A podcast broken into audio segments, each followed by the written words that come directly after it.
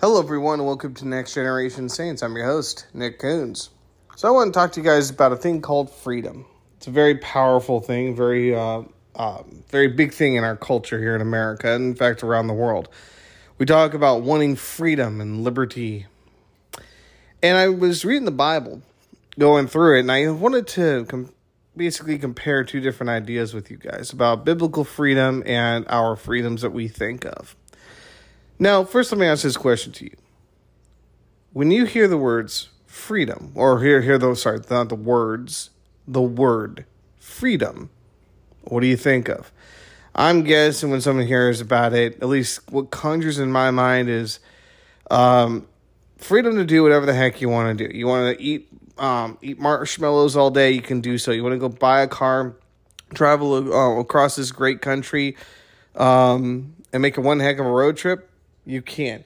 You want to go off and go buy potato chips and eat a whole bunch of them, awesome. You know, that is what I'm thinking when I hear freedom.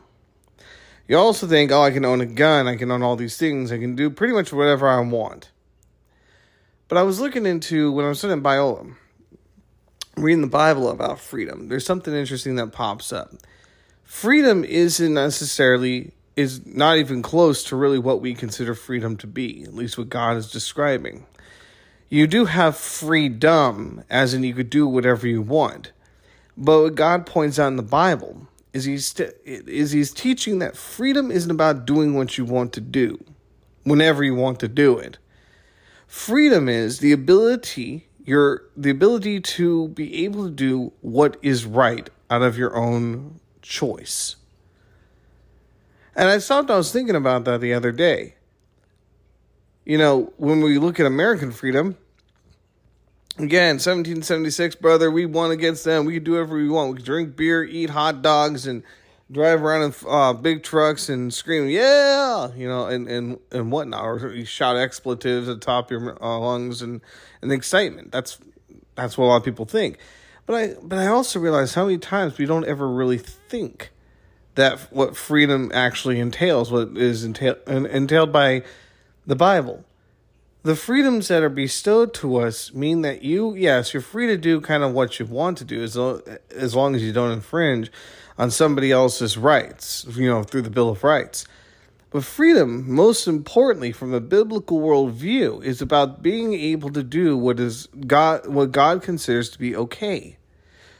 I am free not to do sin. I am free to follow Jesus. I am free to read a Bible. I am free to love my to love God and love my neighbor. And I think one of the greatest freedoms we ever have in this country is the First Amendment, which says that we are allowed to worship as we choose. We are allowed we have the um, inalienable rights. We are having the God given rights, not given to us by government, not by any shot of the imagination. Government is not instituted amongst men to give us these rights, but government is is instituted amongst men to in to recognize the rights that we already have. We acknowledge the rights that are already there, and they are and government is just simply there to ensure that those rights are are safeguarded. That's it. They can't give or take away your rights. They're, that's not their job.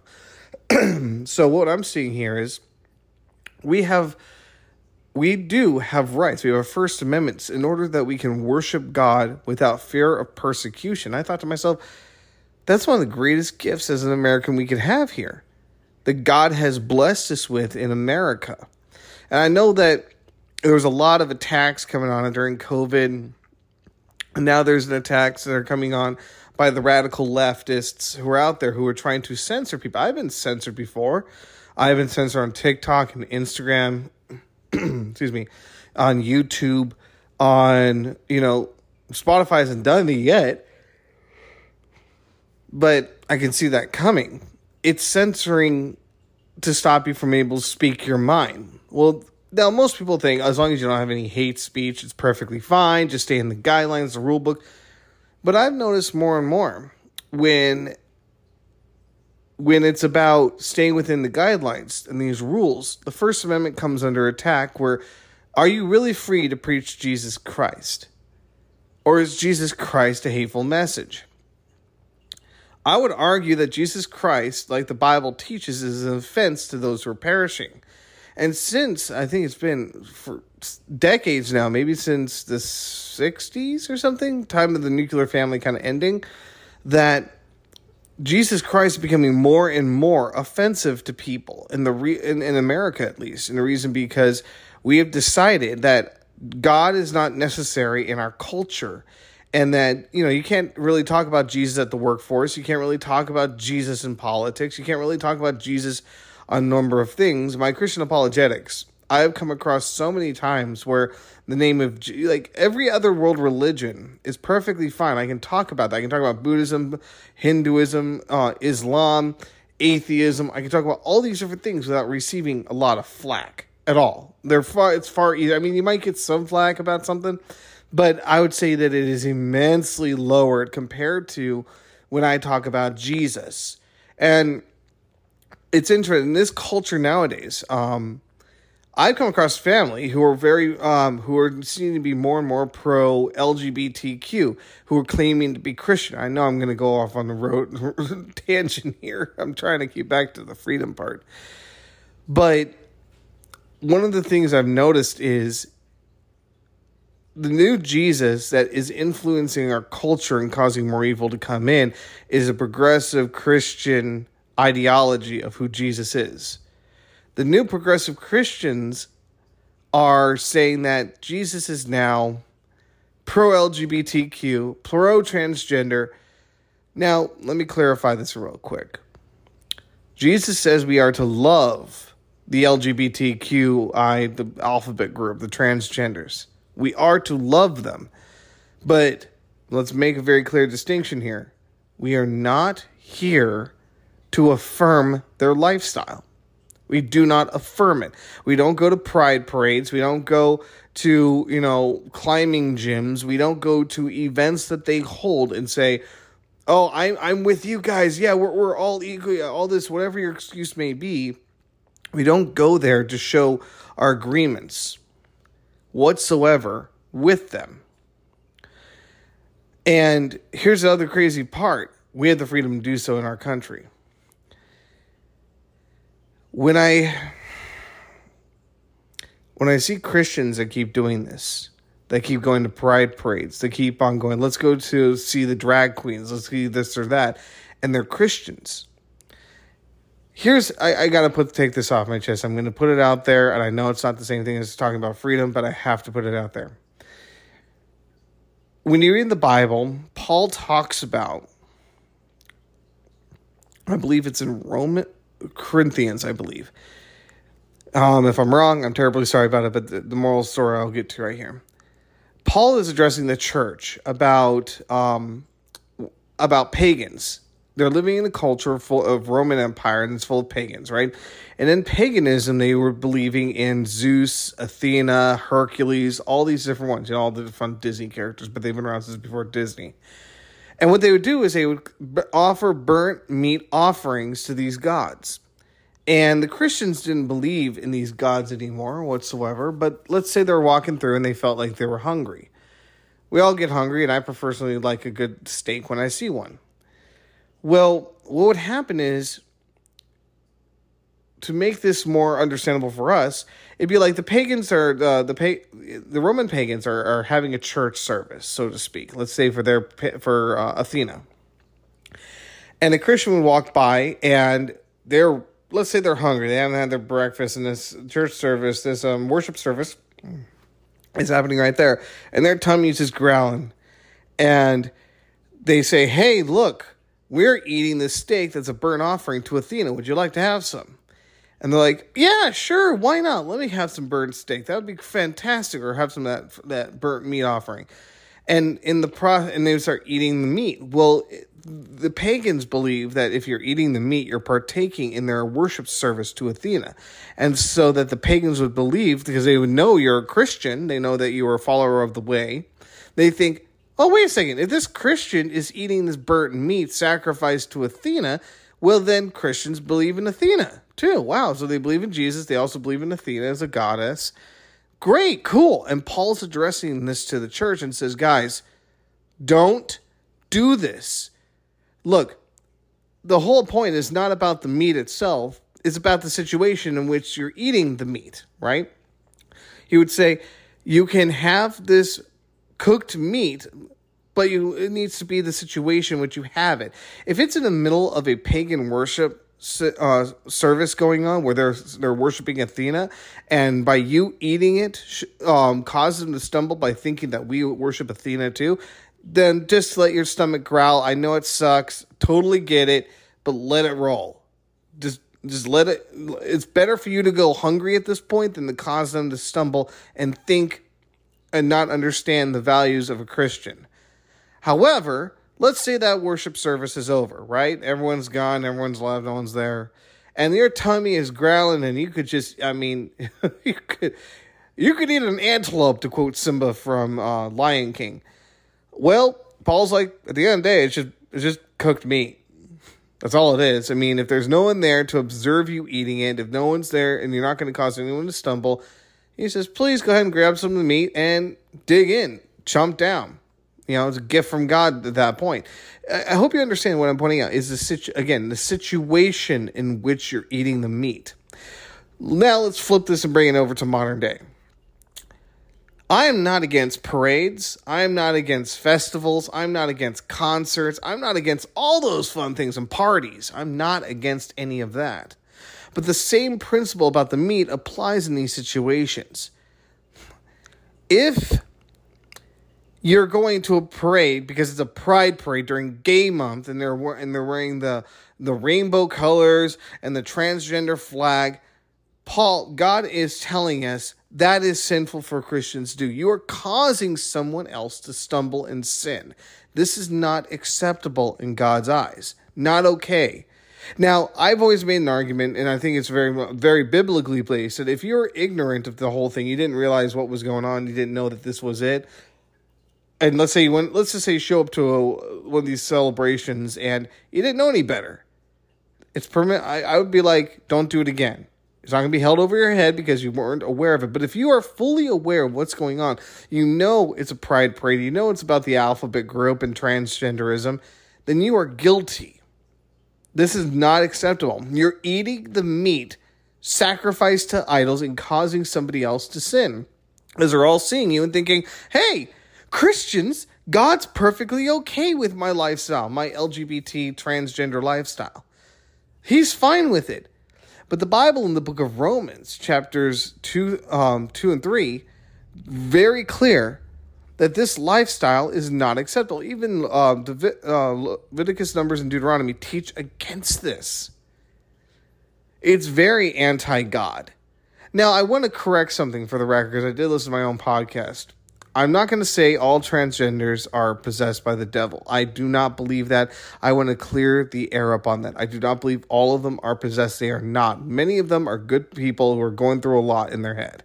I want to clarify that. I have seen some people who I that I can't 100% certain, but it just looks like they're possessed. I'll be honest with you. You watch the TikTok video, their eyes roll in the back of their head. They're making these weird noises, screeching like it's a terrifying uh, demonic uh, encounter.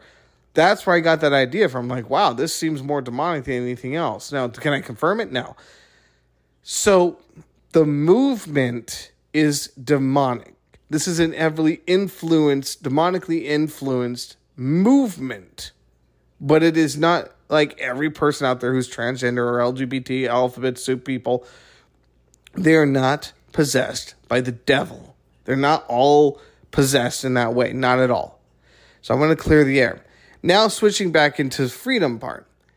As Christians, we have the freedom to choose not to join these kinds of movements, not to do certain things. We are free in this world ultimately because God has given us free will to choose to go to sinful things like an LGBTQ, whatever, or a transgender thing going on. You know, like a, basically pride parades or groups that that celebrate the sinful lifestyle. We are free to do so. But God is telling us freedom was never intended for that. Freedom is intended that we do the right thing, the godly thing to do.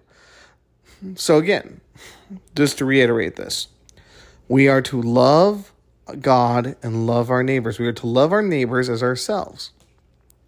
but we are not to love sinful lifestyles. So next time, let's say a pride parade happens, I won't be going. And if I do, I'll be preaching Jesus while I'm there. I will love the LGBTQ people, but I will never affirm their lifestyle. I've seen this with different people. Like they'll go to an event and they'll, and I don't even know why they're doing it. If you're going to an event for LGBT or the um, transgender movement or uh, this this lifestyle, I'm talking about the alphabet lifestyle.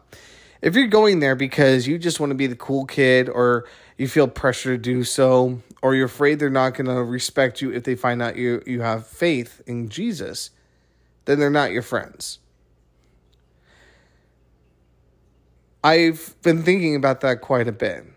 If they're going to make you feel bad for being a Christian and they won't respect your um your lifestyle, your morality, your um I'm trying to think of the word here. Um what you believe. If it means that you have to violate your God's commands. I want to tell every Christian out there. I want to ask a couple questions, and you need to answer this on your own. And I'm going to close with these questions here. Okay.